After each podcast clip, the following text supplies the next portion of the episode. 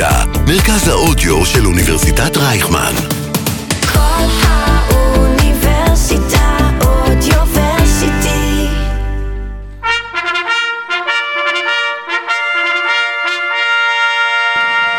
איתמר בן גביר, מתחייב אני. אביגדור ליברמן, מתחייב אני. יאיר לפיד, מתחייב אני. בנימין נתניהו, מתחייב אני. אני מתכבד לפתוח את הישיבה הראשונה של הכנסת העשרים וחמש.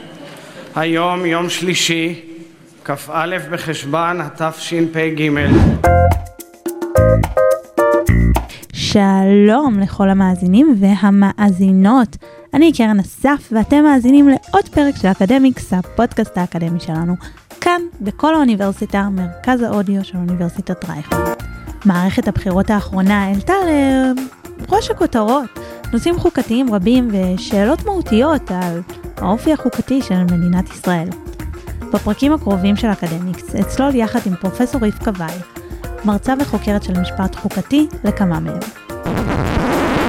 לבטל את. לבטל אה, את הסבירות. דקה, הנה, פסקת ההתגברות, שזה מילת גנאי. רואים מי שאומר, לא יהיה יותר מבחני סבירות. הסבירות זה מי שנבחר על ידי הציבור. בדיונים על הממשלה המסתמנת, פסקת ההתגברות הפכה לנושא מרכזי במשא ומתן ולתנאי קואליציוני של ממש. מה זה אומר והאם מדובר בהפיכה חוקתית? האזינו לשיחה עם פרופסור וייל. אקדמיקס. אקדמיה בגובה העיניים. עם קרן אסף. אז שלום פרופסור רבקה וייל, מומחית למשפט חוקתי, מה שלומך? אה, בסדר, כיף להיות פה איתך, קרן. תודה רבה. את uh, בשבועות האחרונים uh, בטח שומעת שפסקת ההתגברות ממש הייתה במוקד השיח, ולי לפחות נדמה שיש הרבה אי הבנות uh, סביב הנושא. אולי כדאי שנתחיל את הפרק הזה בלעשות uh, קצת סדר ולענות על השאלה מהי בכלל פסקת ההתגברות. אה, תודה על ההזדמנות אה, לדבר על נושא בוער שעל סדר היום הציבורי. אה, פסקת ההתגברות היא בעצם מכשיר חוקתי שמאפשר לרשות המחוקקת, מקנה לה בעצם סמכות להתגבר על החוקה או על הפרשנות של בית המשפט לחוקה. אם חוקה נועדה בראש ובראשונה להגביל את הגוף המחוקק במלאכת החקיקה ולחייב את המחוקק לכבד זכויות אדם, הרי שההתגברות נותנת למחוקק כלי להצהיר במפורש שעל אף האמור, ממש צריך להשתמש במילים על אף האמור, בחוקה, המחוקק מבקש לחוקק חוק שיש בו סטייה מהותית מההוראות של החוקה. עכשיו, בהקשר הישראלי, מאז הלכת בנק המזרחי, חוקי היסוד נהנים ממעמד של חוקה עליונה. ומכוח חוקי היסוד, בית המשפט העליון מכיל ביקורת שיפוטית על חקיקה ראשית, ולפעמים הוא גם מבטל חוקים. עכשיו, חוקי היסוד בעצם דורשים המחוקק לציית לדרישה שאנחנו קוראים לה דרישת המידתיות. אני אקריא לך בעצם את סעיף 8 לחוק יסוד כבוד האדם וחירותו. הוא אומר, אין פוגעים בזכויות שלפי חוק יסוד זה, אלא בחוק. כלומר, הוא מפנה את עצמו אל המחוקק. תביא לי חוק, והחוק צריך, ואני ממשיכה לצטט מסעיף 8 לחוק יסוד כבוד אדם וחירותו, החוק צריך להיות חוק ההולם את ערכיה של מדינת ישראל, ואנחנו יודעים שערכים זה ערכי המדינה כיהודית ודמוקרטית, וחוק היסוד ממשיך ואומר, החוק צריך להיות לתכלית ראויה ובמידה שאינה עולה על הנדרש. כלומר, בעצם חוקים צריכים לעמוד באיזשהו סטנדרט מהותי. כשהדרישה למידתיות היא בעצם דרישה מאוד קפדנית. היא באה ואומרת שהחוק צריך בעצם לקיים איזשהו אה, אה, קשר רציונלי בין האמצעי שבו לבין התכלית של המחוקק. הוא צריך לפגוע כמה שפחות בזכויות אדם. והכי חשוב, הוא צריך לקיים יחסים של עלות תועלת, איזשהו סוג של איזון בין התועלת שמופקת מהחוק לאינטרס הציבורי, לבין הפגיעה שהחוק יוצר בזכויות האדם. ואם אנחנו לא עומדים במבחן של האיזונים, אז בעצם החוק אה, אה, הוא בעייתי, ובית המשפט עשוי, עלול, תלוי לפי השקפתו של האדם, להצהיר שהחוק הוא לא חוקתי. עכשיו, מה שקורה בהתגברות, זה שבמקום שהמחוקק יציית לדרישות מהותיות, שתהיה תכלית ראויה, שהחוק יהיה מידתי, הוא פתאום יכול להסתפק בפרוצדורה.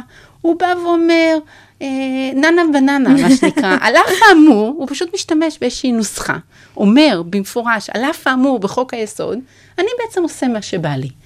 יכול להיות שהכנסת גם תבקש רוב, אה, אנחנו מבינים שכרגע הקואליציה הנוכחית חושבת על אה, רוב רגיל, או רוב שישי, שזה בעצם פשיטה, אם לא אומרים כלום, יש, צריך רוב רגיל, או שהיא תבקש אה, רוב של 61 חברי כנסת, אבל בסך הכל קל מאוד, מדובר בפרוצדורה, אנחנו לא מבקשים מהכנסת לעמוד בדרישות של מהות. ועל מה הוויכוח? למה הוא כל כך יצרי?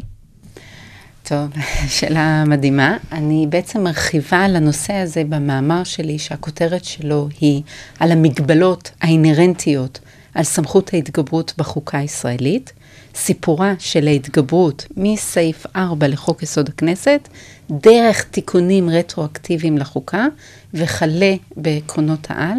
כתבתי את המאמר הזה בעצם ב-2019, הוא מצוי על SSRN, והוא יוצא לאור בימים אלה בספר גרוניס.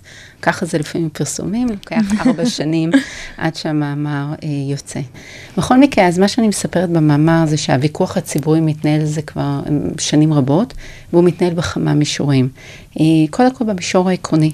הוויכוח הוא לגבי השאלה למי צריך להיות מסור כוח המילה האחרונה בתחום ההגנה על זכויות האדם בישראל. האם בעצם לכנסת או לרשות השופטת? וכשמדובר במחלוקות על כוח שלטוני, ולמי יש את המילה האחרונה, זה ברור שיש כאן יצרים אה, וסערת רגשות. אה, עכשיו, יש הרואים בסמכות ההתגברות מכשיר כדי להתגבר על פרשנות בית המשפט לחוקי היסוד. כשבעצם במצב הקיים, אם בית המשפט הצהיר שחוק או סעיפים מסוימים בו הם לא חוקתיים, בעצם אנחנו מחייבים את הכנסת להתפשר על המדיניות שלה. היא צריכה לחוקק מחדש, או לוותר לגמרי למדיניות, והיא צריכה לחוקק מחדש באופן שהוא יותר מידתי. ובעצם אלה שרוצים את פסקת ההתגברות באים ואומרים, תראו, אנחנו רוצים לחסן את החוק מפני ביקורת שיפוטית, מפני ההתערבות של בית המשפט. לאפשר לכנסת להשיג את רצונה. לעומת זאת, אלה שמתנגדים לפסקת ההתגברות באים ואומרים, רק רגע, תהיה פה עריצות רוב.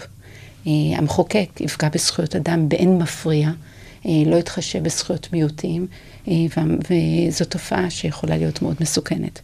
בעצם אפשר לראות את המחלוקת הזו במידה רבה כמחלוקת בין תפיסה של דמוקרטיה מהותית, שלוקחת בחשבון זכויות אדם, לבין תפיסה רובנית של דמוקרטיה, שבמסגרתה המשמעות של דמוקרטיה זה שהרוב קובע. אה, אז זה ככה ויכוח במישור העקרוני. מעבר לכך מתנהל ויכוח במישור הטקטי. בעצם הרבה מאלה שמתנגדים לפסקת ההתגברות, במישור העקרוני, הם מוכנים לקבל אותה כחלק מעסקת חבילה. כשהעסקת החבילה בעצם באה ואומרת את הדבר הבא. החברה הישראלית צריכה להכיר בלגיטימיות שחוקי היסוד כחוקה העליונה של מדינת ישראל, נושא שעד היום אה, אה, מצוי במחלוקת. בנוסף, אה, במסגרת הפשרה, אה, הכנסת צריכה להכיר מפורשות בסמכות בית המשפט להכיל ביקורת שיפוטית על חקיקה ואפילו לבטל חוקים. כמו כן, צריך לקבוע שבעצם החוקי היסוד יהיו משוריינים, כך שיהיה קשה לשנות אותם. כי כיום חלק גדול מחוקי היסוד, אפשר לשנות אותם אפילו ברוב פשוט של שתיים נגד אחד. 1. אמ, במסגרת הפשרה הזאתי, גם אה, אה, אה, אמ, אלה שאינם רוצים בהתגברות, מוכנים לקבל את ההתגברות, ובלבד שאפשר יהיה להשתמש בסמכות הזאת ברוב מיוחד, שאיננו רק רוב קואליציוני. כלומר, נרצה גם חברים מהאופוזיציה שמוכנים לחוקק חוק שמתגבר על זכויות אדם. ובנוסף יש ויכוח גם במישור ההשוואתי. כי אלה שתומכים בפסקת ההתגברות באים ואומרים, רק רגע, מה אתם רוצים מאיתנו? תסתכלו על הקנדים, מה שטוב לקנדים טוב גם לנו. הקנדים זה מקום, קנדה זה מקום נהדר, כיף לחיות שם, אה, יש שם הגנה טובה על זכויות אדם, והנה המחוקק הקנדי, גם המחוקק הפדרלי וגם המחוקקים של הפרובינציות. אה, יכולים, יש להם סמכות להתגבר על חלק מסוים מהצ'רטר, על זכויות האדם. אה, ולכן אה, לא צריך לפחד מההתגברות, אה, אפשר לאמץ אותה גם בישראל. המתנגדים להתגברות באים ואומרים, רק רגע, אנחנו לא קנדה. בקנדה ממעטים להשתמש בהתגברות. ומצב זכויות האדם בקנדה, האיזונים והבלמים בין רשויות השלטון השונות בקנדה זה עולם אחר לגמרי מאשר המציאות הישראלית, ולכן אה, אי אפשר to pick and choose. אי אפשר לבוא ולומר, נהיה קנדים, אבל רק לעניין התגברות, אבל כל שאר המגבלות שחלות על המחוקק הקנדי לא יחולו על המחוקק הישראלי. טוב, אז uh, הזכרת את המחוקק הישראלי, והמצב פה uh, בארץ, אי אפשר גם להתעלם מהשאלה, מה המוטיבציה לאמץ את פסקת ההתגברות דווקא בתקופה הזו? נראה לי שכל אחת מהשותפות הפוטנציאליות לקואליציה שנראה שהיא הולכת ומתגבשת מול העיניים שלנו בעקבות הבחירות של 2022, כל אחת מהשותפות מפנטזת על פסקת התגברות מסיבות אחרות, אה, וסיבות קונקרטיות מאוד. וחשוב להדגיש שהרצון להקנות לכנסת סמכות להתגבר, היא לא נובעת רק מאיזושהי תפיסה עקרונית לגבי יחסי הכוחות בין הכנסת לבין הרשות השופטת, אלא יש כאן תחושה של השותפות הקואליציוניות, שמבלי לשנות את כללי המשחק, מבלי להכניס מכשיר שובר שוויון, וזה ההתגברות, הן בעצם לא יכולות להגשים את הרצון הפוליטי שלהן.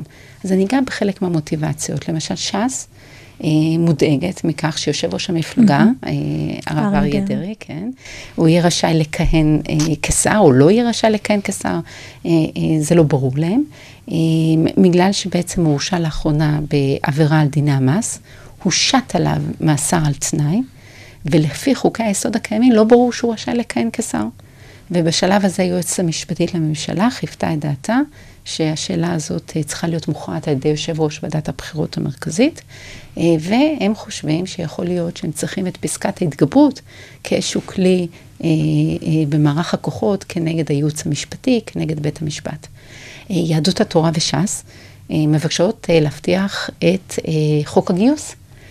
כבר כעשור שבית המשפט העליון מונע בעצם מהשותפות החרדיות אה, לקואליציות של הימין אה, בעשור האחרון, מונע בעצם חוק גיוס שנותן דה פקטו לבחורי הישיבות פטור משירות בצבא, למרות שיש חובת גיוס על מרבית האוכלוסייה במדינת ישראל, וש"ס ויהדות התורה סבורות שבאמצעות ההתגברות אפשר יהיה לחוקק חוק גיוס שלא עומד בדרישות אה, השוויון כפי שהן נתפסות על ידי בית המשפט העליון. והבלוק של הציונות הדתית אה, מבקש להעביר את חוק ההסדרה.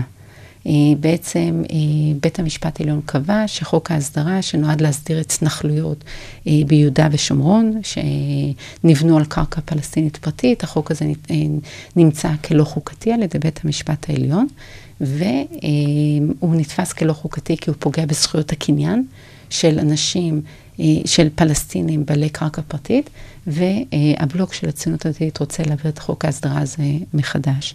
עכשיו, הליכוד לכאורה שותק לגבי המוטיבציות שלו לפסקת ההתגברות, ונראה לי שנוח מאוד לליכוד להיות מובל בנושא הזה על ידי השותפות הקואליציוניות, כי החלשת הרשות השופטת כגוף שלטוני, זה עשוי להיתפס כמהלך נוח מאוד, שראש המפלגה mm-hmm. וראש הממשלה המיועד הוא בעצם נאשם בפלילים ומתנהל כנגדו הליך פלילי בימים אלה בבית המשפט. ההתגברות הזאת היא באמת uh, כל יכולה, היא תחסן באופן מוחלט uh, חקיקה מביקורת שיפוטית?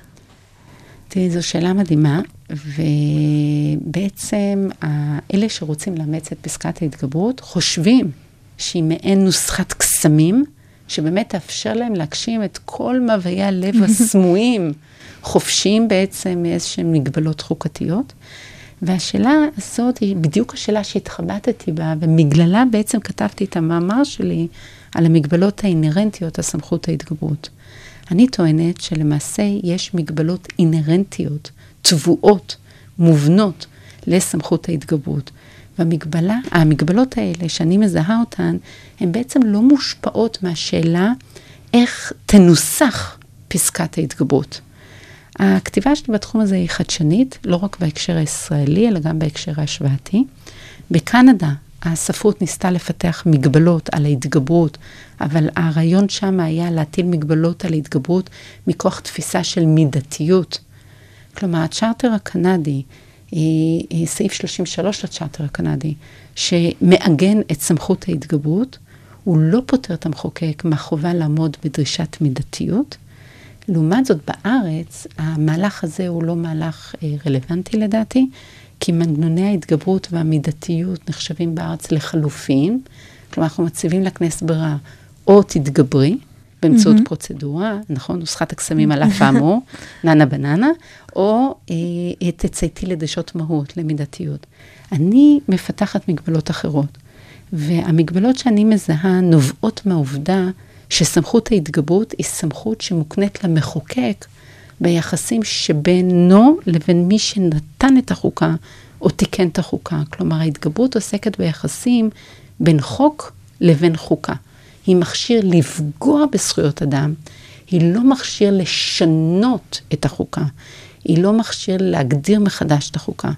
ואז כשאני רואה התגברות, אני צריכה לשאול את עצמי, האם מדובר פה בפגיעה נקודתית, מתוחמת, בזכויות האדם, או האם יש כאן ניסיון להגדיר מחדש את הנורמה החוקתית? אם מדובר בניסיון מהותי להגדיר מחדש את הנורמה החוקתית, כלומר זה מבחן מהותי, אז בעצם בית המשפט יכול לבוא ולומר למחוקק, רק רגע, לא התגברת, שינית את החוקה. Mm. לך למסלול של תיקון חוקי יסוד, אתה לא יכול לעשות זאת באמצעות חוק רגיל. ובאמצעות, ה... בדרך הזו בעצם אני באה ואומרת שיש מגבלות מהותיות על סמכות ההתגברות של הכנסת. ההתגברות חייבת להיות מצומצמת, נקודתית, מוגבלת בזמן, לא קבועה. היא חייבת לעמוד בדרישות מהותיות של עקרון שלטון החוק, לא יכולה להיות רטרואקטיבית וכולי. ובמיוחד, לא ניתן להתגבר על עקרונות העל של השיטה הישראלית.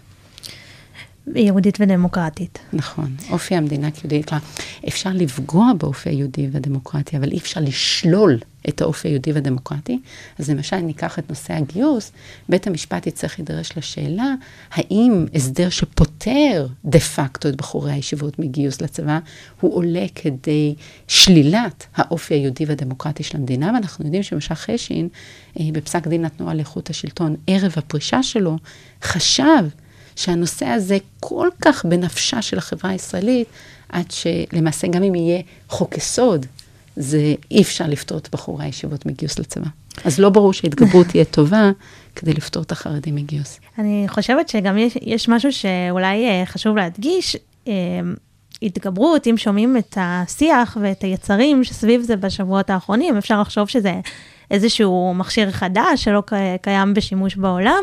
את הזכרת כאן אה, את קנדה, אבל אפילו בישראל זה לא מכשיר חדש. נכון, אני מודה לך על העלאת הסוגיה הזו. אה, למעשה, במאמר שלי מ-2012, אה, שהכותרת שלו היא Reconciling Parliamentary Sovereignty and Judicial Review, מאמר שהתפרסם בהסטינגס. אני מסבירה שלמעשה ישראל השתמשה בהתגברות עוד לפני אימוץ סעיף 33 לצ'רטר הקנדי. בתקופה שלפני הלכת בנק המזרחי, אותה הלכה שבעצם מכוחה בית המשפט מכיל ביקורת שיפוטית על חקיקה ראשית, אז בתקופה שלפני בנק המזרחי, ארבע פעמים בית המשפט העליון ביטל חוקים, או אמר לרשות המבצעת לא לקיים חוק, כי החוק סתר את תיקון השוויון בבחירות שמעוגן בסעיף 4 לחוק יסוד הכנסת. עכשיו, מה שסעיף 4 לחוק יסוד הכנסת אומר, זה את הדבר הבא, ואני מקריאה, הכנסת תיבחר בבחירות כלליות, ארציות, ישירות, שוות, חשאיות, יחסיות, לפי חוק הבחירות לכנסת. אז הוא בעצם מגן, סעיף 4 מגן על אופי שיטת הבחירות שלנו, בעיקר על העיקרון של בחירות שוות, אה, אה, יחסיות. אין לשנות סעיף זה, אלא ברוב של חברי כנסת, שבית המשפט העליון פירש, רוב זה 61 חברי כנסת, כי אחרת למה אתה מספר mm-hmm. לי את זה? זה ברור שרוב, אחרת זה רוב של שני, שניים נגד אחד. אחד, נכון. אז בכל אחד מהמקרים, בארבע, בכל אחד מארבעת המקרים, לפני בנק המזרחי, לפני המהפכה החוקתית, בכל אחד מארבעת המקרים שבית המשפט העליון מצא, שבעצם החוק סותר את עקרון השוויון בבחירות ולכן אין לקיימו, בעצם מה שקרה שם זה שהכנסת היוצאת, חברי הכנסת היוצאת, רצו לתת לעצמם איזשהו יתרון תחרותי מול חברי, מול אנשים חדשים שרצו להתחרות ולהיכנס לכנסת, או מול אה, חברי מיעוט בכנסת. ובית המשפט העליון בא ואמר לחברי הכנסת, תראו, עד כאן. או שתחוקקו מחדש את החוק באופן שהוא יותר שוויוני, או תחוקקו חוק שפוגע בזכויות אדם, פוגע במקרה הזה בשוויון בבחירות, אבל תביאו לי 61 חברי כנסת, כי הרי סעיף 4 אמרתי לך, הוא מבקש רוב. מה קרה? למה לא יצאה קצפה של הכנסת באותה תקופה על ביטול חוקים על ידי בית משפט? מה שאני מראה במאמר שלי מ-2012, זה שבאותה תקופה, ומבלי שהכנסת בכלל יודעת שמה שהיא עושה זה טכניקה של התגברות, הכנסת למעשה בדרך כלל התגברה על הפסיקה של בית המשפט. היא פעמים רבות חוקקה מחדש חוקים שסוטים מעקרון השוויון בבחירות, והיא כתבה, למען הסר ספק, נכון? זה היה נוסחת ננה בננה, או על אף האמור. למען הסר ספק, חוקים אלה תקפים מיום חקיקתם. כלומר, לא רק שהיא חוקקה איזושהי התגברות, אלא שהיא עשתה את זה רטרואקטיבית מיום שבו נחקקו החוקים שסוטים מעקרון השוויון בבחירות. עכשיו, בית המשפט שיתף פעולה עם, עם הטכניקה הזאת, נכון, והוא ראה בה פעולה לגיטימית. ולכן לטעני, לטענתי היינו בעצם אנומליה במשפט ההשוואתי בתקופה שלפני המהפכה החוקתית. מצד אחד, בית המשפט העליון יכל לבטל חוקים, ומצד שני היינו נאמנים לעיקרון של ריבונות המחוקק. בדרך כלל, התפיסה במשפט ההשוואתי היא שאם לבית משפט יש סמכות לבטל חוקים, אז כבר לא נשמר עיקרון ריבונות המחוקק, אלא יש כאן עיקרון של עליונות של חוקה. ומה שאני מראה באותו מאמר, שהדיאלוג החוקתי הזה של התגברות, של לעשות טריוויליזציה של הסמכות של ביקורת שיפוטית לחקיקה ראשית, היא הייתה נכונה לעולם לפני בנק המזרחי. ואחרי בנק המזרחי אנחנו רואים דיאלוג שונה לחלוטין בין רשויות השלטון השונות. פתאום הכנסת כבר לא מצהירה על אף האמור, אני עושה מה שבא לי, אלא הכנסת או לא מחוקקת את החוקים שבוטלו, או שהיא מחוקקת מחדש את החוקים, אבל באופן מידתי יותר, באופן שמתיישב עם האופן שבו בית המשפט העליון הורה לכנסת איך לחוקק חוקים בצורה שמגינה יותר על זכויות אדם. אם uh, אנחנו רואים שגם בישראל ההתגברות נעשית uh, יחסית במשורה, ו... Uh, הזכרת, אי אפשר שלא את מה שקורה בקנדה, שנוהגים באיפוק עם המכשיר הזה. אז למה כל כך חוששים מהאימוץ שלו? יש כאלה שממש רואים באימוץ של ההתגברות סופה של הדמוקרטיה. תראי, בעולם שלפני המהפכה החוקתית, בית המשפט העליון הפעיל ביקורת שיפוטית רק מכוח עיקרון הבסיסי של הדמוקרטיה, של בחירות שוות, כל אחד לכל אחד, שוויון בזכות אה, אה, לבחור אה, ולהיבחר, בעיקר לבחור. והיום בית המשפט העליון מפעיל ביקורת שיפוטית, בעיקר מכוח חוק יסוד כבוד האדם וחירותו, שמגן על זכויות האדם הכי בסיסיות בעצם, על החיים, על שלמות הגוף, על כבוד האדם, אה, על הקניין ועל הפרטיות וכולי. אז בעצם הביקורת השיפוטית היום היא דבר שהוא הרבה יותר מפריע במרכאות למחוקק הישראלי. כי לפעמים באמת מונעת ממנו ליישם מדיניות, אלא אם כן הוא לוקח בחשבון בצורה משמעותית זכויות אדם. ואז בעצם את שואלת שאלה שהיא לחזות את הנולד. אם עכשיו נאמץ פסקת התגברות כחלק מחוק יסוד כבוד אדם וחירותו, מה יקרה?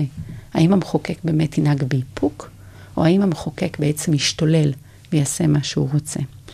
ואני אה, בעצם אה, התעסקתי עם השאלה הזו במאמר שפרסמתי בישראל לא ריוויו ב-2016.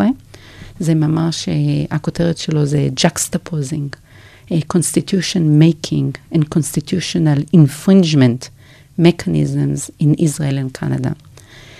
ובין השאר, מה שאני אומרת שם זה שמנגנון ההתגברות הוא סוג של מנגנון ביוש, שיימינג. הרעיון הוא בעצם להרתיע את המחוקק מלהשתמש בהתגברות. כי המחוקק צריך לתת הצהרה פומבית, מפורשת, שהוא מתכוון להפר זכויות אדם שקבועות בחוקה. המחוקק הזה אמור לחשוש מדין הבוחר. הוא אמור לחשוש מביקורת בינלאומית.